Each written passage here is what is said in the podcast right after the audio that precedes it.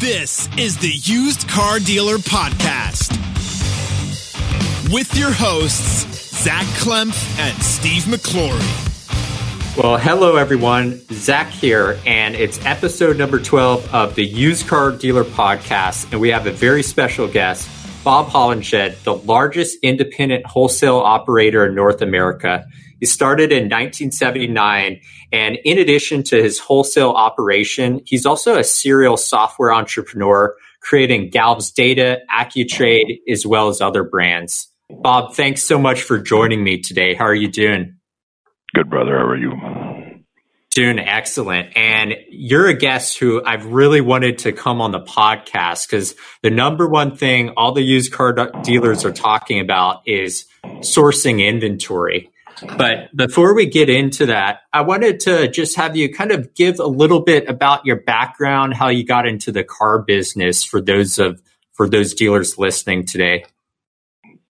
We'll wind up putting everybody to sleep with that, but uh, you know, I'll try to make it brief if it's possible. Sure. I started actually not in 1979, but in 1972. Uh, I got into the wholesale business actually um, after being um, around a couple of uh, folks that were buying and selling cars from dealerships I was selling new cars at, and uh, that evolved into what we do today. I think uh, we've been through all the experiences the first, the second gas crisis, the situation around uh, the time machine when cars went into time machines before they went to auctions. I think we went through um, all the different phases of import and export. We've been in the export business in Africa and China uh, long before it was stylish to do that.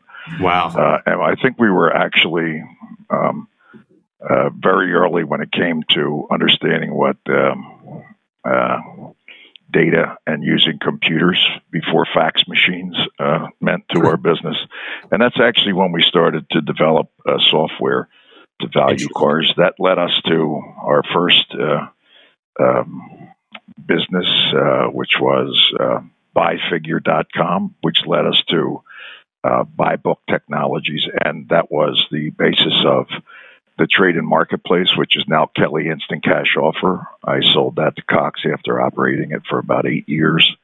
They exercised their option and uh, that's what people know today as Kelley Instant Cash Offer. What we do today, um, hmm. licensing to TrueCar as TrueCar Trade and Auto Trader Canada as uh, Trader ICO in the Canadian marketplace is uh, AccuTrade. Um, when we sold our company to Cox, we had a two-year non-compete. It did not include Canada, and as a result, we took that time to develop what is now um, an ongoing uh, data company and next generation um, uh, instant cash offer, but it includes a, um, a myriad of different options that dealers can leverage uh, in the showroom as communication and insurance with the trade process, a different level of transparency, interaction with the consumer in the service department, and obviously with digital retail. I think we have the only product that actually is relevant, not just in terms of c- capturing a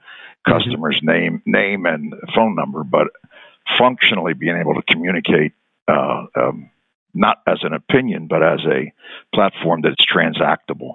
So that's pretty much where we uh, stand at this moment uh, in our software development. We have a logistics product also that's uh, being uh, distributed as we speak, made logistics that enables any dealer to have a Uberized process for service, digital retail, and also for in acquisition when you're buying cars at different uh, on different platforms in different places. You know, today the way we're buying and selling cars is no longer from an aggregated mm-hmm. source. It's typically in a onesie twosie circumstance. So, um, I think uh, this pandemic is. Yeah. Changing the way we do a lot of different things. One of them is uh, how we actually move assets after we purchase them. So that, in a nutshell, is it, my brother.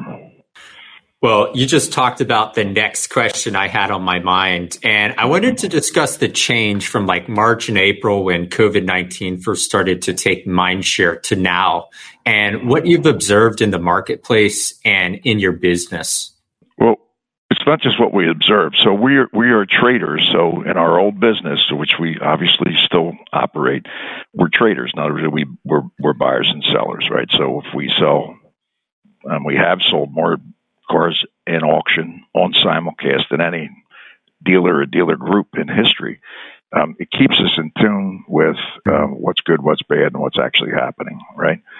So when we first went into the panic mode, when the market went into the panic mode, we continue to sell straight through that. In other words, uh, our business is based in uh, replacement value, and that actually has an effect on what we offer for cars. And when you sell straight through it, obviously we were in free fall in the first two to, I guess maybe it was four weeks.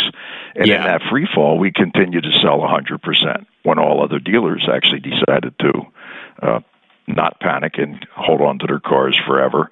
Um, it just is anti-logical to us, and as a result, uh, we sold we sold straight through. That was a painful uh, point, and I would say as uh, painful as my 50-year career uh, could possibly be. But since we we deal only in cash, we don't borrow money from people. You know, mm-hmm. it's a it's a circumstance where we're perfectly happy to be liquid. And on the opposite side of that, over the past, uh, I guess it's 12 or 14 weeks, whatever it is at this point, uh, the extreme euphoria of the marketplace is the exact opposite. So we hit the two biggest extremes in our 50 year career, right? So it went as low as it could possibly be with absolutely no interest. It had to be more or less something that's free for people to buy, and right. obviously we sell. Uh, and on the exact opposite side of that, I don't think we've had a no sale in the past seven or eight thousand cars. So, um, not only that, not no selling, uh, I would say um, they're bringing um, what the average dealer would consider as full retail, right? So if dealers don't have inventory and they obviously they can't sell something they don't have, you know, progressive dealers are paying what they have to pay to get cars and taking them home and actually selling them, right? Now, someone who's a pontificator and is not going to participate in hyperinflated prices, which is obviously the market. It's not like somebody is uh, superficially uh, infusing the market. Um, um, they sit on the sidelines and don't participate. Uh, so that's a dealer's choice. And I think right. uh, what we find is in any market that's supply and demand driven, um, uh, in order to replace a vehicle, you have to pay what the going market rate is, and uh, um, that's what's actually happening. So, what are some of the new, maybe unusual ways that your company has had to clean or sanitize cars to be like COVID 19 friendly or compliant? And what was that like to implement? Well, it, it's funny you asked that question because that was not a pre. Uh, um, you you didn't think of that prior to having that conversation, right, Zach? Exactly.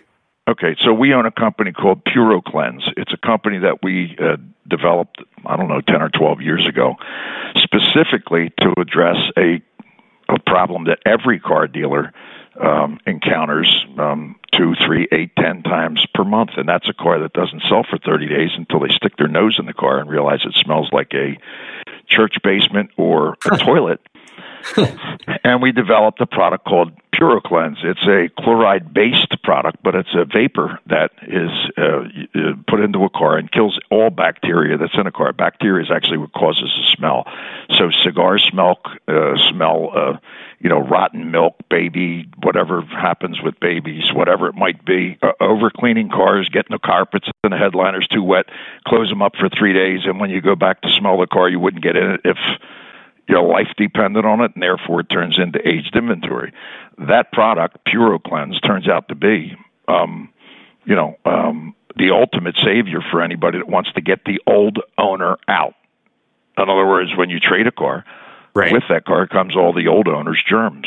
Our product takes about two hours to properly uh, um, no, not two hours of scrubbing, but actually you put it in the car, vapor goes on, close the car up, run for two hours with the air conditioning or heater on full blast up and down, and it's it's sanitizing the uh, it kills all the germs in the headliner, under the seats, uh, you know, wherever smells tend to actually. Um, it actually even kills kills the horrific smell of the Christmas tree on the rearview mirror. I think if dealers are listening, they understand what that is. And oh yeah, um, that's a disaster where you actually have to throw your clothes away when you get out of a car praising that unit. You follow me? it does actually eliminate that smell as well.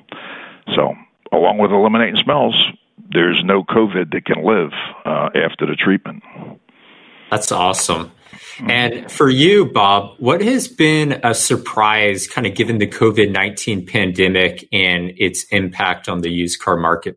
Tell me what you mean by a surprise, brother, other than well, the fact that you know, when you think about it, prices of cars could never be what they are today. It's physically impossible. I exactly. can only tell you our tool, AccuTrade, actually shows you um, uh, from the day the car is new where it's been, who owned it, how much they were asking for it, how long it stayed on the lot, uh, how many times it's been on the lot, and how the price has changed over time. So that's part of the data that we actually deliver to dealers. And I can only tell you this um, more cars than not actually bring more money at the auction block than what the dealer was asking for the car retail. So if a dealer owned the unit, let's say it's 120 days old, when's that take you to, Zach? You guessed it. February, right? Yeah. Okay, good. So you didn't sell the car in February. You did what you're supposed to do: sell it to the bottom, keep lowering the price. The next thing you know, you get smashed with COVID, right? Right. Oh, and then all of a sudden it doesn't sell, and you continue to lower the price, right? So twenty-seven thousand dollar car turns out being twenty-four two. Well, the dealer has no concept, no possibility of understanding what that car is actually worth in the open marketplace in a in a co-validated, populated with motivated buyer market simulcast, for instance, mm-hmm. right? In other words, no possibility of understanding what that actual market value is. Uh, and what we see and what we can actually um, not only um, um, uh, uh, uh we, we can actually document the fact that a car to, a dealer may be asking twenty seven thousand can bring thirty one thousand on the auction block. Now it's completely what's a surprise. Would anybody ever dream that that could possibly happen? a Lamborghini, a dealer's asking three hundred twelve thousand, brings three hundred forty eight thousand on the auction wow. block, even though it was retail was three hundred twelve thousand until two days after we hit the block with the car. Right. Same thing happens with not just with Rolls Royces, but the exact same thing happens with any kind of Camaro or Mustang or name anything that could have some desirability. It does not happen with mud. In other words, mud being a rental car or something highly traded uh, off lease from, let's say, for instance, um, you know, the the GM lane or whatever. It's it, the cars are bringing big money, but they're not something extraordinary. When I say extraordinary, something that is a reason to take a peek. It's white. It's got gear. It's got a clock. You follow me? In other words, those cars are bringing completely, utterly insane money. But it's not insane. It's the market. Exactly. And to piggyback off that question, used car dealerships have been adapting to the change brought by COVID 19. One new challenge is evaluating the trade, especially if you're doing it virtually. What are some suggestions you have for used car dealerships to put the right number on a trade? So, what's the right number, Zach? I'm going to get so you you're actually it seems like and listeners are going to believe that you're playing with me because obviously my answer is one word and it's really simple. It's called AccuTrade. In other words, that's what our tool does. It's impossible to make a mistake when you use our tool because it happens to be guaranteed, right? So if you have no idea what X, Y, or Z is worth, and you vindicate the car and put in the information that's necessary, it takes a good two or three seconds. Um, not only are we telling what we what we would pay, but we're telling the dealer how much that car would bring in an aggregated market, whether it be ACV or backlot or Manheim simulcast or OVE, whatever it happens to be. We're actually showing instantaneously what a Carfax means, what options mean, what common mm-hmm. problems there are around that car. And when you have that, where the car's been listed, what its history is, what the pedigree of the car is, you follow me? That's what our tool's built to do. The, the, in other words, everything that we've ever done in terms of understanding what's important when it comes to valuation of a car, is, it's smashed into our little uh, uh, our little application. So if a used car dealer is using it, um, for that matter, if anyone's using it, a bank, uh, um, uh, uh, a new car dealer, and it doesn't really make any difference what kind of new car dealer, if it's a Ferrari or a, a Flex, um, they're getting all the information that's necessary to make intelligent decisions and not steal from yourself based on theft by ignorance. You follow me? Yeah. You know, there's there's different kinds of wholesale theft. One is a used car manager taking a note under the table, right? The other, much more, um, let's call it disastrous, uh, theft is theft by ignorance, not knowing what something's worth, taking a guess, wetting your finger, putting it up in the air, calling a friend who's not a buyer, or using some other data that has no relationship to the marketplace, something that's other than a check writer, and plugging plugging a number on it and hoping that you're correct. And when you're not correct, melting it into this is where theft comes into into play because it's theft by deception. Melting that into that loss that didn't necessarily need to happen. You bring a very good point up because right now, a lot of used car dealers, let's say they just use Black Book or NADA guides, they might not be using like a software application to give them up to date, like trade in value on that particular vehicle. So, like for dealers who are still thinking, "Hey, I'm fine with like my uh, paper book that I still have," like what what other um, words of wisdom do you have for them, especially you know given the COVID nineteen marketplace? Why would you want to? It would be the equivalent to asking a question if you're going to uh, hop in a uh, like a Ferrari. You follow me? Yeah. hop in a car, right? And the car is actually you got your you know, your bankroll all tied up, right? And you're going to drive that car like flat out full speed because when you you know you start spending your money, there is no going back, right? You're the last bidder, you own it. Uh, you make an offer, you own it. And then let's start driving that car blindfold. You want to? So put the blindfold on. Don't just put your mask on. Put the blindfold on. You follow me? And then go ahead and you know get her done, right? So it's suicidal, right? If you have, um, let's say, tools that aggregate all of the data you referred to, plus market data, plus your competition, uh, plus how you've uh, recently performed with that vehicle or that category of vehicles when it comes to a used car dealer, not typically brand specific, although they can be, right? In other words, understanding facts, right? Before right. you weld yourself into inventory and need to wiggle your way out right? So um, there's no reason on earth why you would want to go into a fist fight blindfolded, right? You're not going to win. Um, uh, and if you're using your own money, um, it could be the craziest thing on earth not to use tools that are available to help you understand all the things that it doesn't mean that those tools are going to buy and sell cars for you, uh, but the insurance that surrounds the availability of tools that help all of the rationality, you know, around what you're doing, what you're buying, what you're selling, where you're going, where you're successful, where you're not successful. You know, hey, hey Zach, you ever go fishing? Yep. See? So when you don't catch anything, do you go back there? Not really. No. Right. so, so in other words, when we have success, you know, like you're fishing for trout, you're in a nice like dead warm. No, you're not going to fish. No, trout don't exist there. They're in a little brook of rapidly running clean water, right? If you're going for catfish, right? In other words, you know exactly where to go because it's in dead bottom feeding muddy water, right? And that's how you fish for those. It's the same thing with automobiles. It's identical, actually, right? If you know what type of fish you're looking for, you got to go fishing in that in that uh, uh, uh, type of environment. And if you have the bait with it and all of the intelligence surrounding it. Maybe you don't even want to cheat and use a, a drone to see where the where the school is, right? In other words, you want to do it, but you can't. But in other words, not using what's available to you, it's suicidal. so, exact. Dial-up yeah. phones still work really good, right? Yeah, people How still have AOL. Why don't they use them? Why don't they use them? It, why don't we use Kodak film?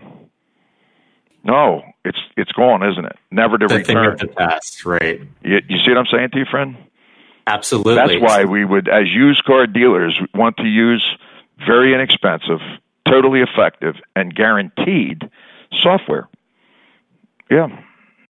So, with your years of wisdom, some of our listeners, they're just getting into the car business, just getting their dealer's license. What advice do you have for them from the wholesale auction kind of standpoint? Really simple, Zach. If if you're getting into business, just like going to the casino, you follow me? This is a I know it's a weird analogy, but 100% of the time it's true. Every time you buy a car, you got to buy it like it's the last money you got to spend. without fail. Don't get on a roll and start. You know, you walk into a casino. What do you hear first? Ding, ding, ding, ding, ding, ding. Slots. There's 800 people sitting at machines yanking on handles, but they hear somebody else get lucky. Therefore, they believe they can get lucky somehow. Could be the dumbest thing in the history of the world.